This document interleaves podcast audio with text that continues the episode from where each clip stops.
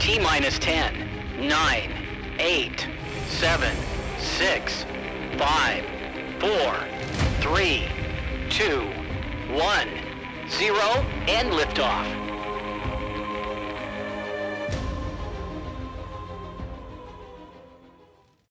Welcome, everyone, to this episode of the Palmetto Guardian. I'm Sergeant Chelsea Weaver, and today is going to be a little bit different for than our normal podcast. Um, so, if you're listening to this, welcome back. If you're watching this on YouTube, sorry, there's not an actual video. We're doing just audio currently because the studio is finally under construction.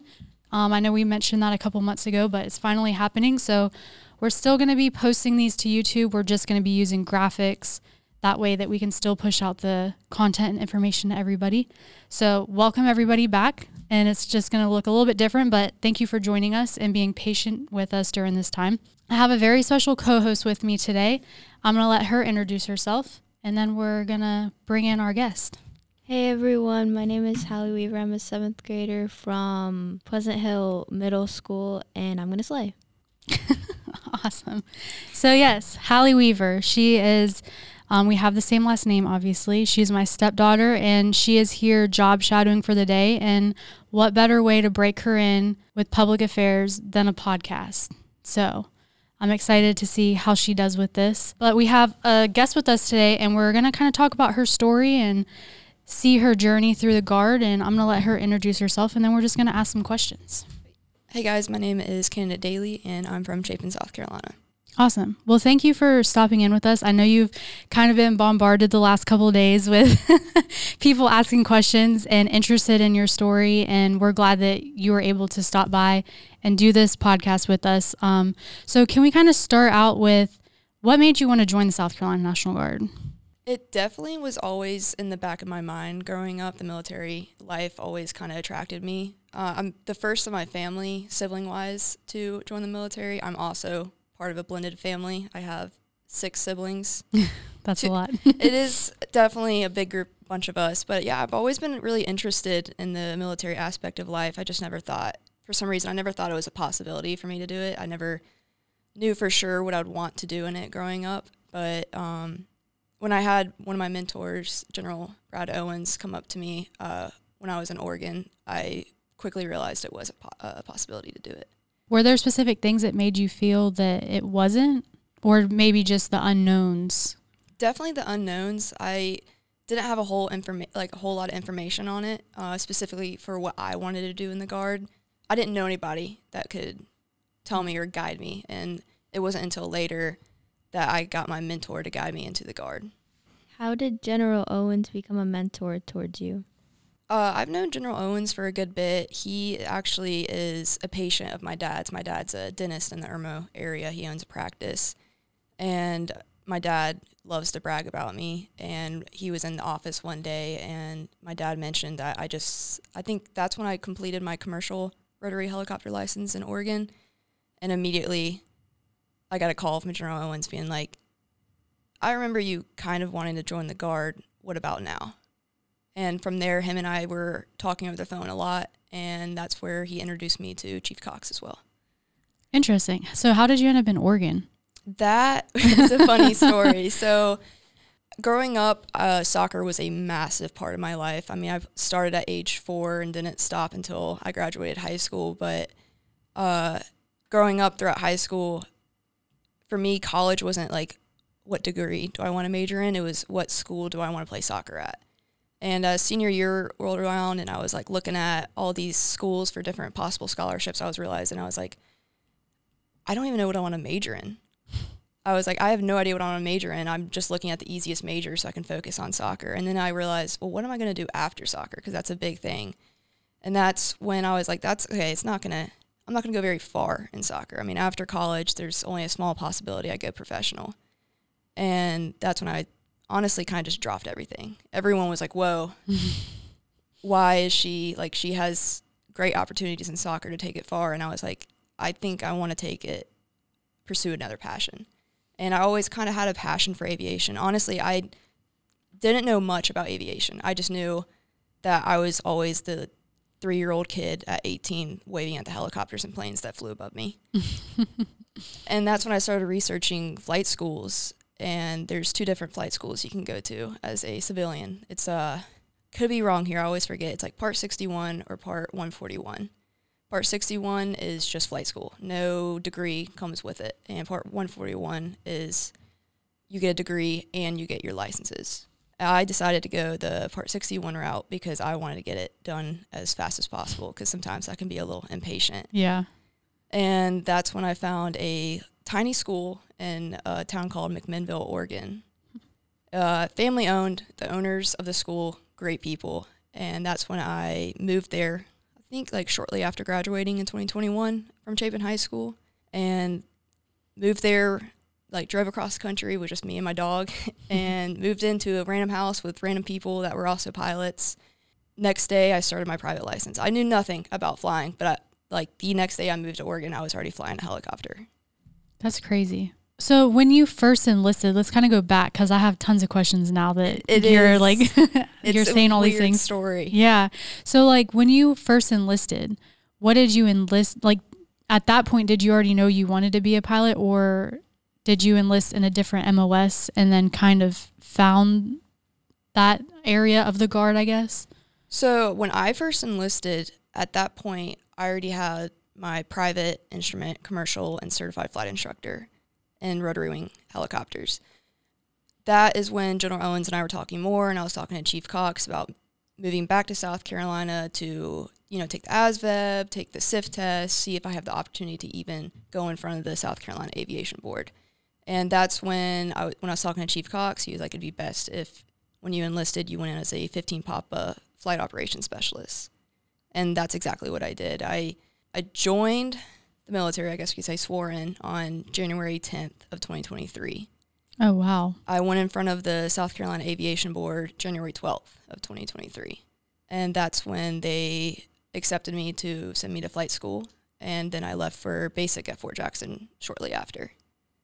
So you just went to basic training. You haven't done any kind of advanced training or MOS training or anything like that. Nothing. And that's like the big issue, not issue, but the biggest concern um, with me going in front of the board was my age, no military experience. The only close experience I had was all of my certifications from helicopters so far. So that was a kind of like a hurdle I had to jump in front of the board to prove to them that I was mature enough and would push myself far enough to get to where I am right now. What made you want to be a pilot? I would say I think I was 14 the first time one of my dad's friends took me up in his plane and let me fly. And you know, he's a huge ego booster for me. I probably flew to like really really bad, but he told me I flew great and I was like, "Oh, I might like I might have a knack for this." And as well, when I told my dad my senior year of high school, I was like, "Hey, I'm not going to go D1 for soccer. I want to go to flight school." At first, he was like, "Are you sure about this? This might be a bad idea." and he was telling my older sister Shay, who is a big role model in my life, to like convince me to stay with soccer, and I was like, not having it. And then my dad realized soon that I was done with soccer and I was pursuing this, and that's when he shared with me that I had no idea. Uh, my dad did serve before I was born. He was a 11 Bravo Airborne Ranger, and towards the end of his military career, he threw in a warrant officer packet and was accepted for flight school and warrant officer but life got in the way. He ended up going to medical school instead, which the Army did definitely help out a lot with that. and once he told me he went the warrant officer route, I was like, okay, I'm going. Like, I'm going to flight school now. Like, I want to be like my dad. I want to fly helicopters. And that was another reason, too, why I enlisted, because I was like, if my dad can do it, maybe I can do it too. That's crazy. So you, you went that whole time not even knowing any of that part of his life. I yeah, he he's very quiet about Mhm. like everything he does. For the longest time, I didn't even realize that he was part of the USA ski team. I was like, oh, okay, Well, that's nice to know, Dad. Thanks. that's crazy. So, like, I know, I know it's hard because growing up, when you're involved in something or when you're good at something and you change your mind, it's hard to make others understand that reasoning and all of that kind of stuff. And so, for your family to try to push you to pr- keep pursuing soccer, I mean, from an outsider, I can see that because like with Hallie, she played volleyball and like she's kind of taken a break from it, I think. And we love watching her play and like watching her progress over the short amount of time that she played. And so it's hard to watch somebody not give up on it, but not continue to push themselves to it. But it's because of other things. I mean, she's super creative. The stuff that she's doing is insane. Like, I don't even know how she comes up with these ideas and draws these things and all that and like knows the stuff she knows. But like, I now I can kind of see and understand that. But like, for your family, how does it feel or how are they supportive towards you with this um, experience and like you completely going in the opposite direction, doing something that nobody else is really doing in your family and away from what they wanted you to kind of pursue?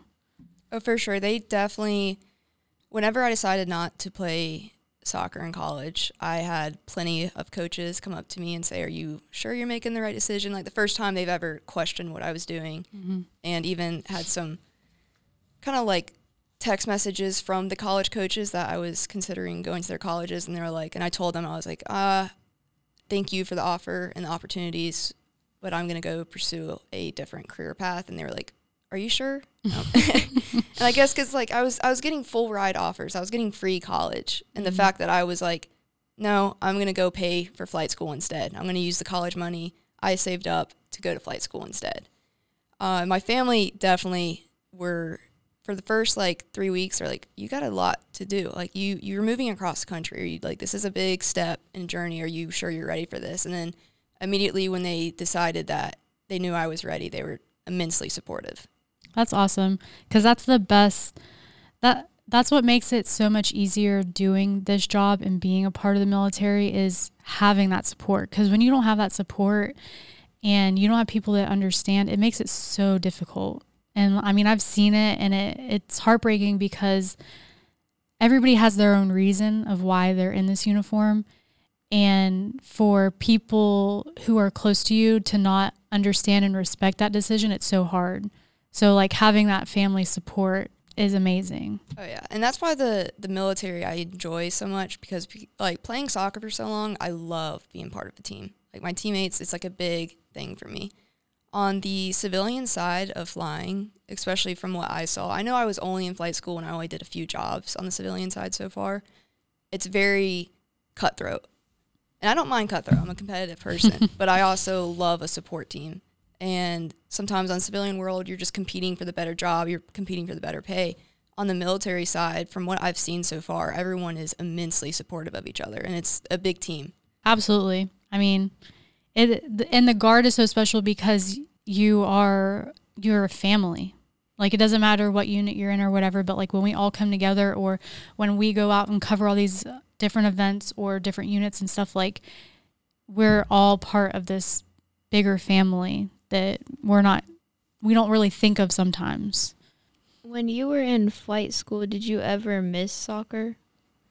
Uh, for sure, I did. And there was a few times in there where I was I questioned. I was like, did I make the right decision? Because a lot of my teammates were playing college soccer, and I got to see so like I, social media. Uh, I love it but hate it because I got to see the good parts, and they were just having a blast. And then I would call them, and they'd be like, "Oh, this kind of sucks." Like it's not as fun as it used to be. That's why social media I kind of stay away from sometimes because it can s- seem all glorious, but it isn't. But I for sure miss soccer, and I just kept myself distracted and found other hobbies. And Oregon is a beautiful state, and that's when I found hiking. hiking with all my other friends and other pilots who were going through school with me. We would just go on hikes and bum questions off each other, and that was the best way to study. I would love to visit Colorado one day or Oregon, not Colorado. Oregon. Oh, and Colorado, but yes, Oregon is definitely one on my list. Just don't go in the winter. Oh my gosh. Really? It's that bad? It's depressing. you don't see the sun sometimes for like months and you're like, "Oh my gosh." Oh wow, I didn't know that. What made you decide that you wanted to fly helicopters versus airplanes? Helicopters, you're always on the controls. You know, you got both feet on the pedals, you got a hand on the cyclic, and you got a hand on the collective. With airplanes, with the opportunities that I did have a chance to fly them, it was kind of like, oh, fun, like it's fun to take off and land, but once you're in in the sky, you're kind of like just pushing buttons. Uh. Uh, with helicopters, once I did what you can do on the civilian side is see if you actually want to fly helicopters. It's called a discovery flight. Hmm. And that's when you just go up and they hand you controls and you just go through all the motions. And I loved it. And the fact with the helicopter, you can just, you can land just about anywhere is amazing. I mean, we did a lot of cross countries in flight school. And that was when we got to land in some pretty insane places in the mountains, doing pinnacle landings and going to see Mount Hood, all these beautiful places. And I just love the opportunity you get with helicopters. Um, when you were flying helicopters, was there a certain one that you preferred to fly? Mostly, I flew Robinson helicopters. Uh, on the civilian side, for flight school, that's what you're going to see majority. Um, they're definitely, I called it the sky scooter because it's like the moped of the skies. um, they can be a dangerous helicopter if you don't fly it right, just because of the rotor system they have uh, in it. But I mostly flew the R66, which is a turbine, mostly what all the Army helicopters are, and then the R44 and the R22 are the little sky scooters, what I call them, the piston helicopters. And I really enjoy the R22, even though it was a moped, because I could put it anywhere and it was, it's so touchy. We had so many people, so many Army vets come in to get their civilian license that were Black Hawk, Apache pilots, Chinook pilots. And, I was, and we would take them up in the R22 and they were all over the place because they're so used to that stiff cyclic. And then with the R22, you move it a little bit and it's just like, okay, we're going to go to the left. I'm glad you asked that because one of my questions was going to be on the military side. Did you have a preferred helicopter that you wanted to fly versus what they're having you go to school for? Or were you kind of open minded to really anything? I really am open minded to anything because for me, flying is what makes me happy. And then more I got into it, they're like, okay, you really kind of got to like choose one. I was like, okay, well, I like, I really enjoy the UH 60 Blackhawk just because of the university it has with it. Like, it's very, it's a, such a universal platform, whether it's long lining, rescues, or you're even like a little taxi driver.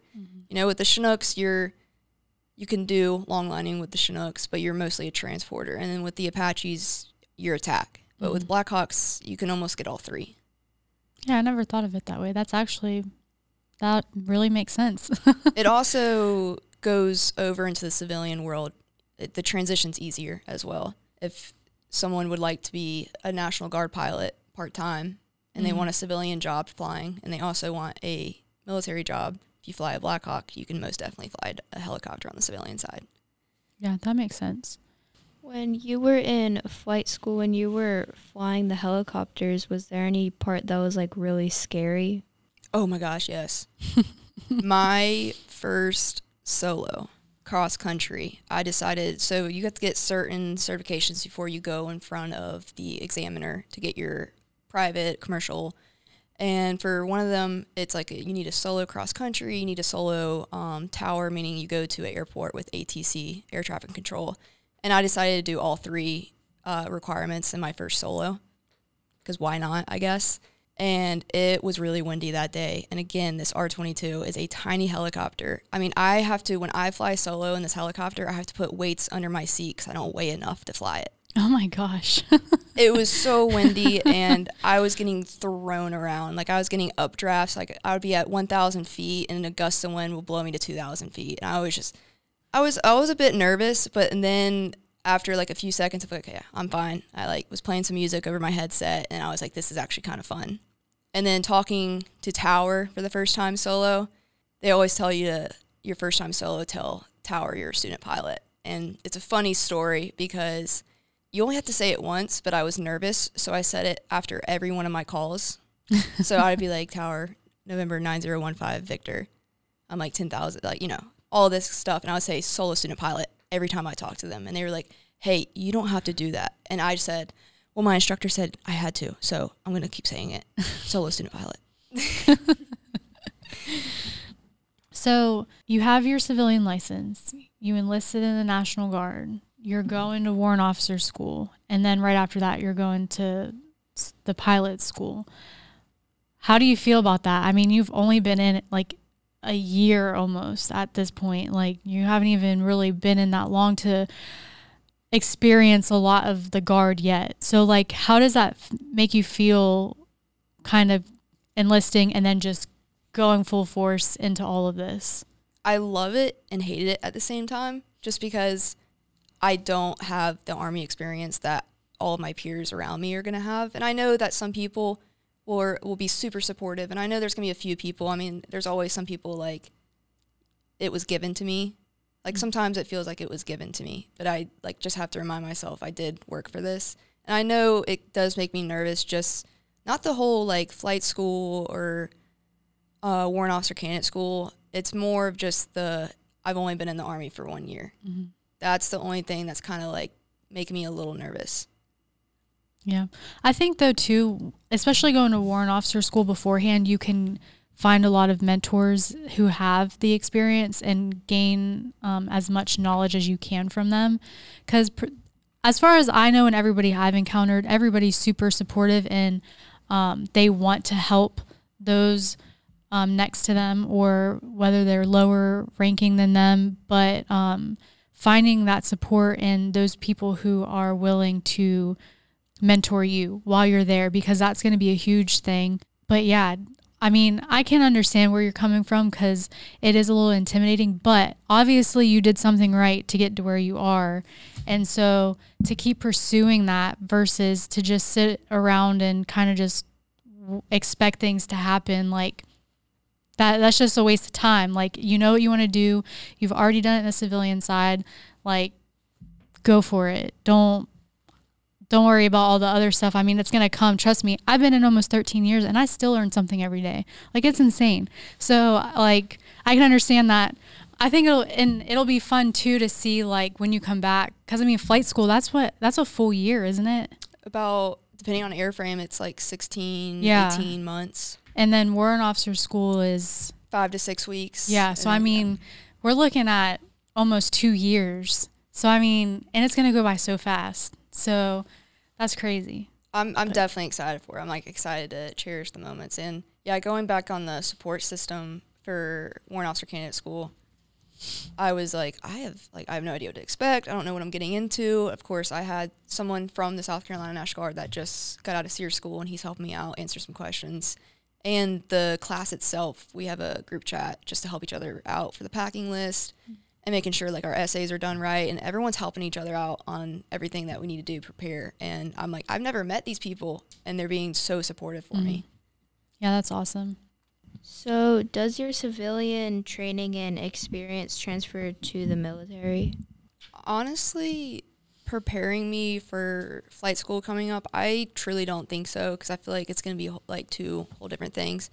I think on the ground portion it might help in the beginning, but I'm to go in there acting like not acting like, but just with open minded that I know nothing.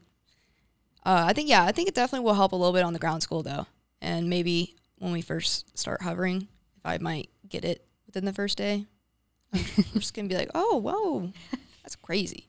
All right, so you going into school, do they know that you have your civilian license? Or I- can you kind of like keep that on the down low? I'm not sure. I don't think they know, and the plan is to kind of just keep it on the down low because for me, I'm again like I don't think it'll, it'll help me too much. I feel like the military aspect and the civilian aspect, there's kind of some difference in it. Mm-hmm.